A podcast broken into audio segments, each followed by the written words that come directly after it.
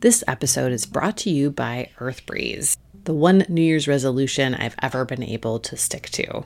It's completely transformed my laundry experience. Gone are the big, heavy plastic jugs, the measuring out of detergent every time. All I do is grab an Earth Breeze wash sheet. All I do is grab an Earth Breeze Eco Sheet. It looks just like a dryer sheet, except it's slightly less dry. It's ultra concentrated detergent. I throw it in the wash, and that's it. Never think about it again. Laundry comes out great, clean, fresh smelling, no harmful chemicals or bleaches or dyes or anything in there.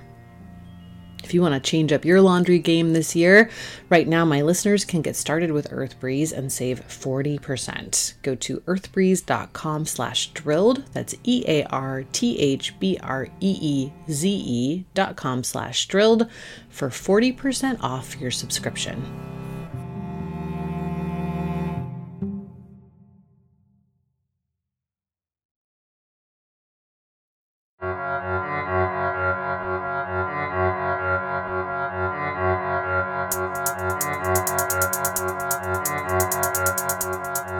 Welcome back to Drilled. I'm Amy Westervelt. Today I'm talking to investigative journalist Chris McGreal with The Guardian. He's just come out with a story about a new and particularly aggressive tactic that ExxonMobil is using to try to stop at least some of the climate liability cases that have been filed against them. They filed a petition in Texas to try to bring officials from several of the California counties and cities that have filed these suits to Texas Texas for depositions and to get their hands on communications between those officials and their attorneys. They're invoking an obscure Texas law to do that. It's actually the second time they've tried to do something like this. And one of the things that they're alleging is that these officials and their attorneys are infringing on Exxon's First Amendment rights to say whatever they'd like about climate change. Another argument they're making is that these suits filed in California somehow infringe on the sovereignty of Texas. We're going to get into all of that and more right after this quick break.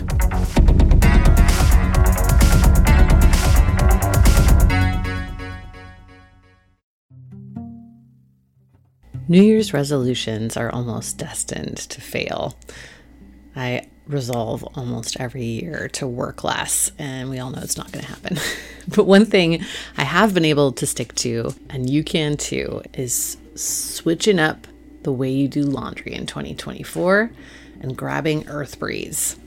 I know what you're thinking laundry is not so fun. Those huge, heavy plastic jugs, measuring out the right amount, getting goo all over the place. It's annoying. Earth Breeze Eco Sheets totally changed the game.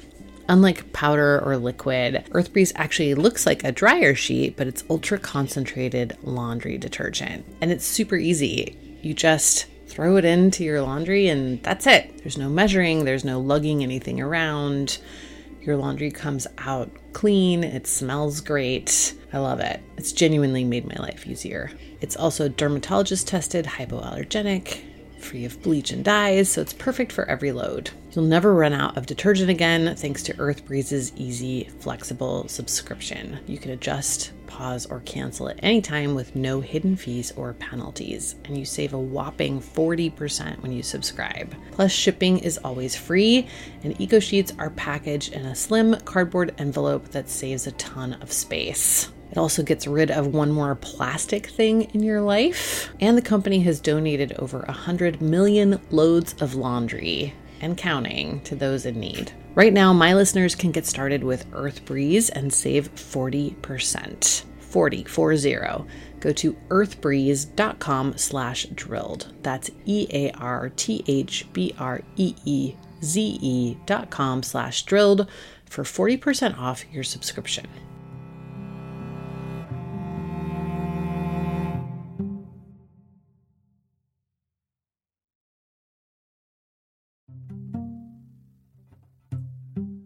Hi, it's Amy here, and I'm excited to tell you about a new podcast from APM Studios and Western Sounds called Ripple. Such a good idea, this show. In the aftermath of major disasters, there is always a swarm of media attention. The public is captivated by breaking news, there's coverage and controversy, and then the cameras and the public just move on. But the stories are not finished. Ripple is a new series investigating the stories we were told were over. In season one, the reporting team traveled hundreds of miles across the Gulf Coast to learn the ongoing effects of the 2010 Deepwater Horizon oil spill, which are still impacting many coastal residents more than a decade later. You can listen now to Ripple wherever you get your podcasts.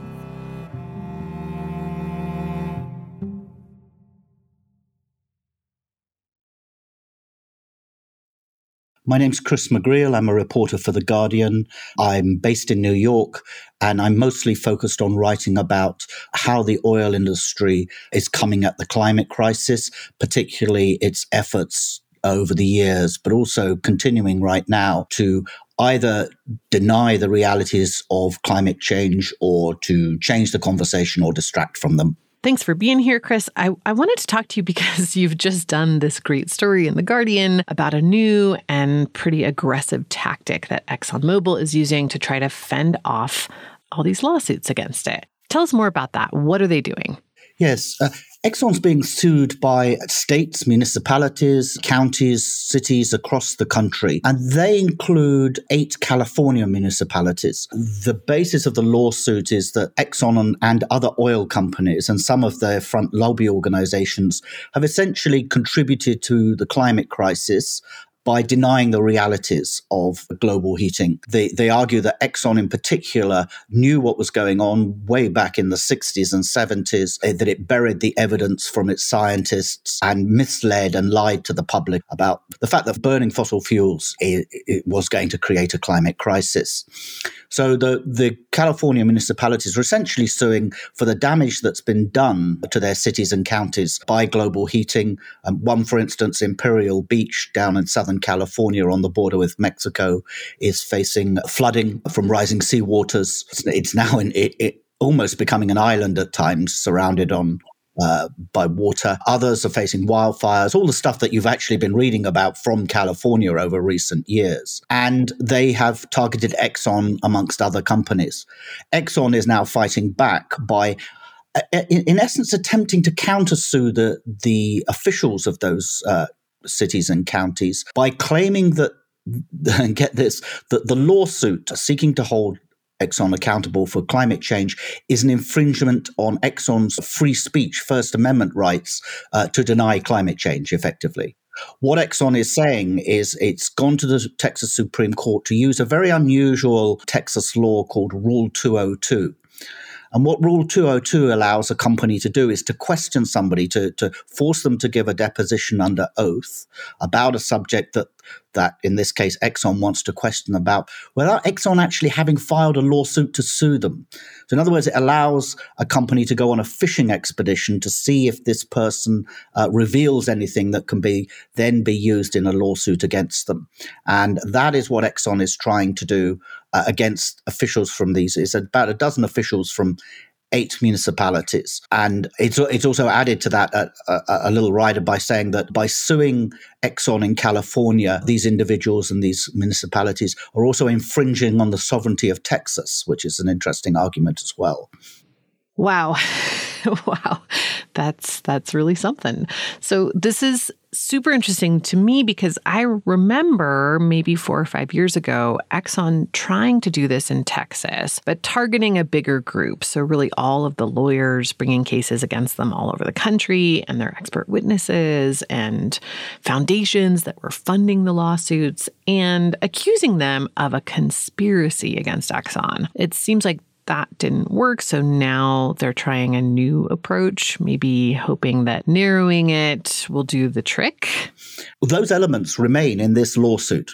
So they're going after Matthew Pawa, who was uh, one of the lawyers who was very much behind trying to generate those two uh, actions against, I think, the attorney generals of Massachusetts and New York. But also in the lawsuit, Exxon argues that it is indeed a victim of a conspiracy, and that that conspiracy is this the infamous Santa Cruz conspiracy, where all of these climate activists got together and essentially decided to follow the playbook of those that sued uh, Big Tobacco over smoking. So they've kept those elements in it, but they've then taken it this one step extra now in the hope of also using the First Amendment argument. So the, the it's a petition to the Supreme Court because essentially when Exxon first tried to file a, a case to get these officials to come to Texas where they were face a deposition. So they all have to travel to Texas.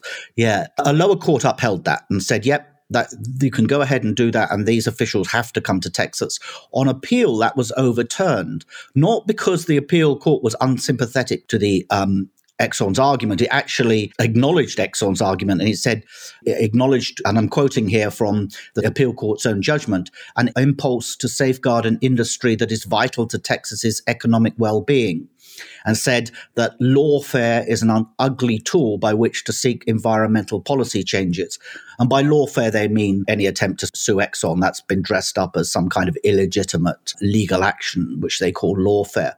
But the appeal court said it overturned the original court ruling because it said actually these California officials didn't have enough of a connection with Texas. They, they didn't uh, lived there, they didn't work there, they didn't spend any time there, and that therefore Texas really didn't have jurisdiction. So Exxon has now gone to the Texas Supreme Court and said, with its own appeal, saying it wants the original judgment by the lower court reinstated on the grounds that it's enough that Exxon is headquartered in Texas. That's that's the connection. That should be sufficient grounds. And that is what it's arguing to the Texas Supreme Court which will take the case up some point in well firstly it has to decide whether it will take the case up and if it does take the case up then it will hear the case in the coming months Okay, got it. So, Greg Abbott, the governor of Texas and its former attorney general, and a former Texas Supreme Court justice himself, he got involved here too, right? I saw that that he had submitted an amicus brief that was filed with a lot of pretty amusing and dramatic language about how these California officials were running away from Texas justice and how the court needs to protect the state's biggest industry.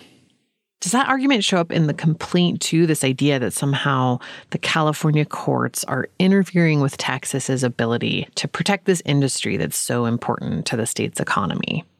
Yes, very much so. In fact, part of the legal position is very much built around the idea that this is some kind of personal vendetta against the oil industry and therefore against the state. That's the basis of the conspiracy. And that Texas needs to stand up for itself and its rights. But the Greg Abbott's intervention is very interesting because he's the governor, as you know, of Texas. He writes an amicus letter, a friend to the court letter in support of Exxon. But this is quite an astonishing thing for him to do. Firstly, he's the governor. You would think that he would feel fairly obliged to stand above the kind of judicial process, separation of powers, and all of that. But Greg Abbott actually appointed half the members of the Texas Supreme Court. So he's writing to the people he appointed and telling, look, this is the way I want this to go. I'd like to go.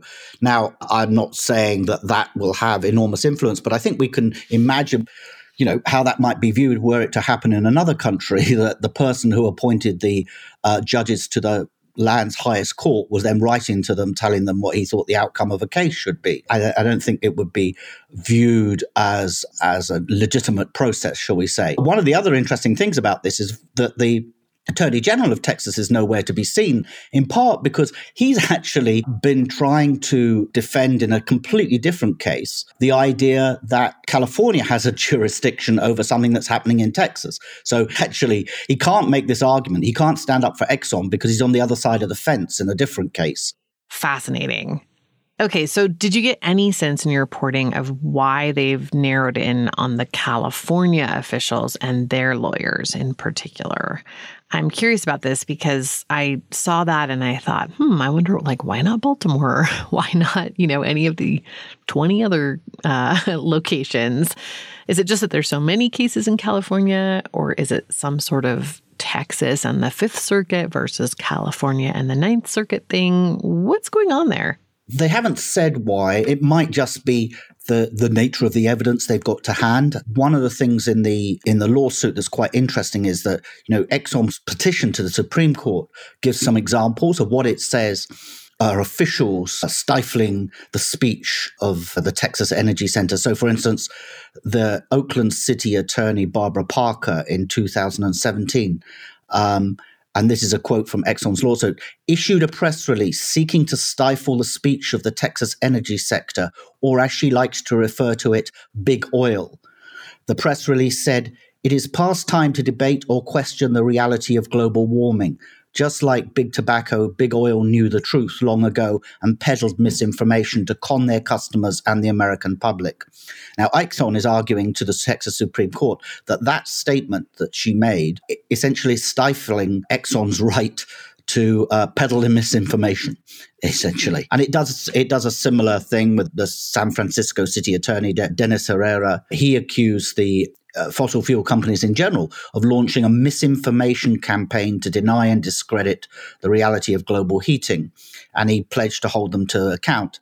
And Exxon said by accusing them accusing the company of a, mis- a disinformation campaign, it was intruding, he was intruding on Exxon's free speech. And uh, uh there have been similar it picked up on similar statements from other California officials. So that may be they may simply have chosen California, perhaps because there's, that's where the majority of cases against Exxon are, or because of uh, of these particular kinds of statements. I think one of the interesting things is that Exxon's taking it a step further because they're going after the lawyer representing these municipalities, and it's an environmental lawyer in Boston, a guy called Matthew Pawa. Yes, Matt Pawa.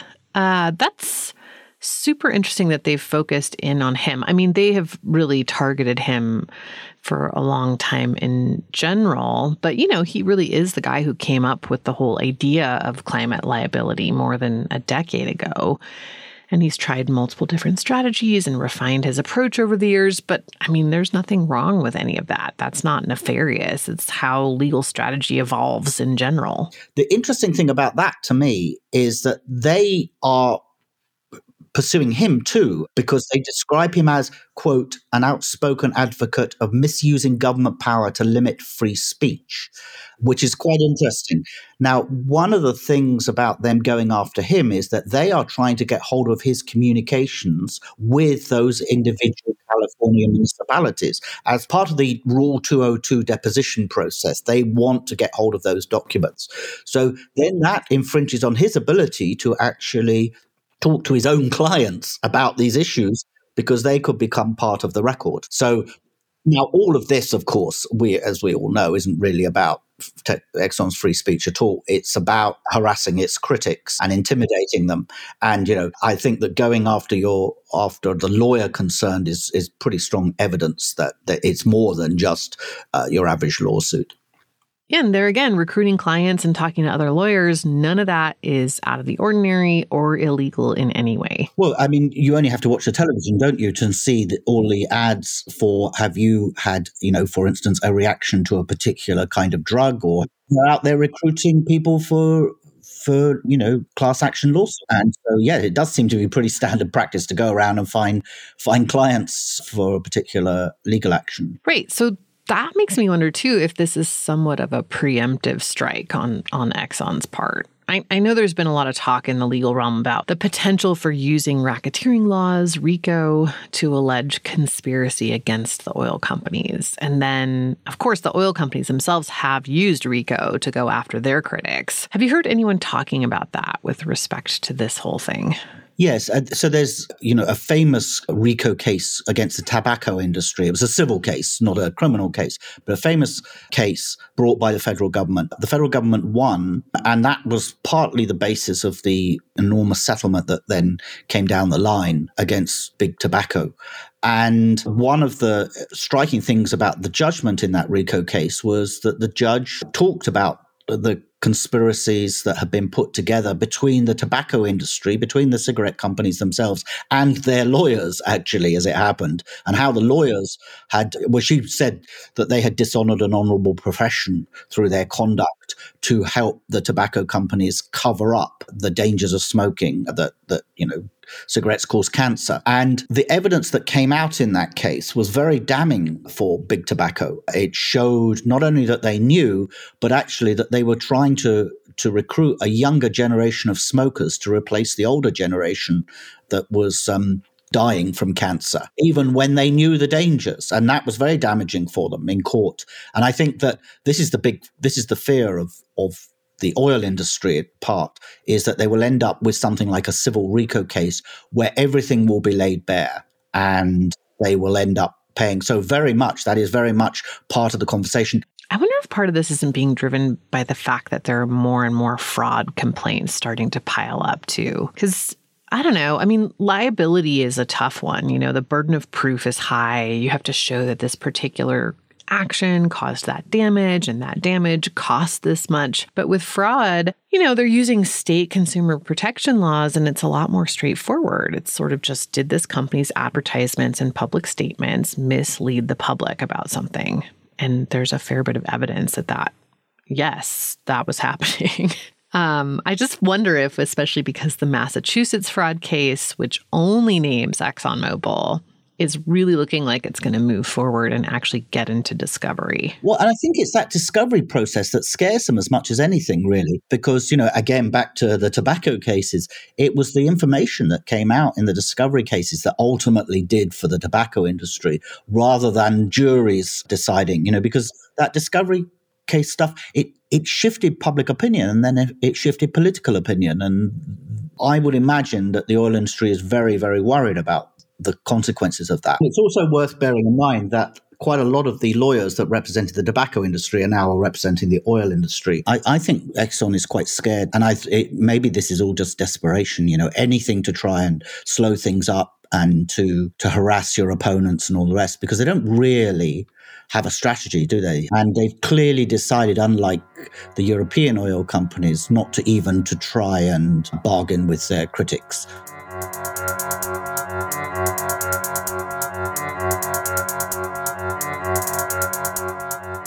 That's it for this time. Big thanks to Chris McGreal for joining us. I will stick a link to his story in the show notes. He'll be continuing to follow that, so make sure that you're following him and his reporting over at The Guardian.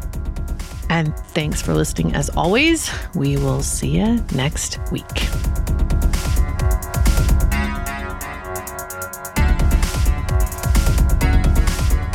Drilled is an original critical frequency production. The show is written, reported, and hosted by me, Amy Westervelt.